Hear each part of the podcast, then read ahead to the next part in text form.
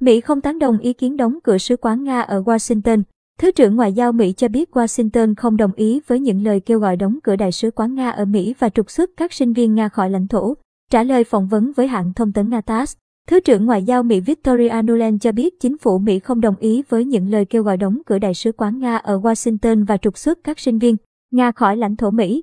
Hoa Kỳ tin rằng điều rất quan trọng đối với chúng tôi là có một đại sứ quán ở Moscow và đối với các bạn có một đại sứ quán ở Washington.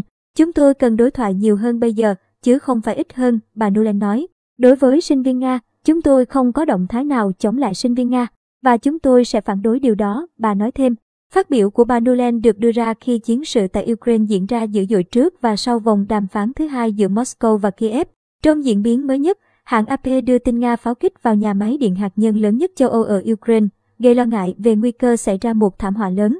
Hôm ngày 28 tháng 2, Washington đã thông báo đình chỉ các hoạt động tại Đại sứ quán Mỹ ở Belarus và cho phép sơ tán tự nguyện các nhân viên không thiết yếu tại Đại sứ quán Mỹ ở Moscow do chiến dịch quân sự của Nga ở Ukraine.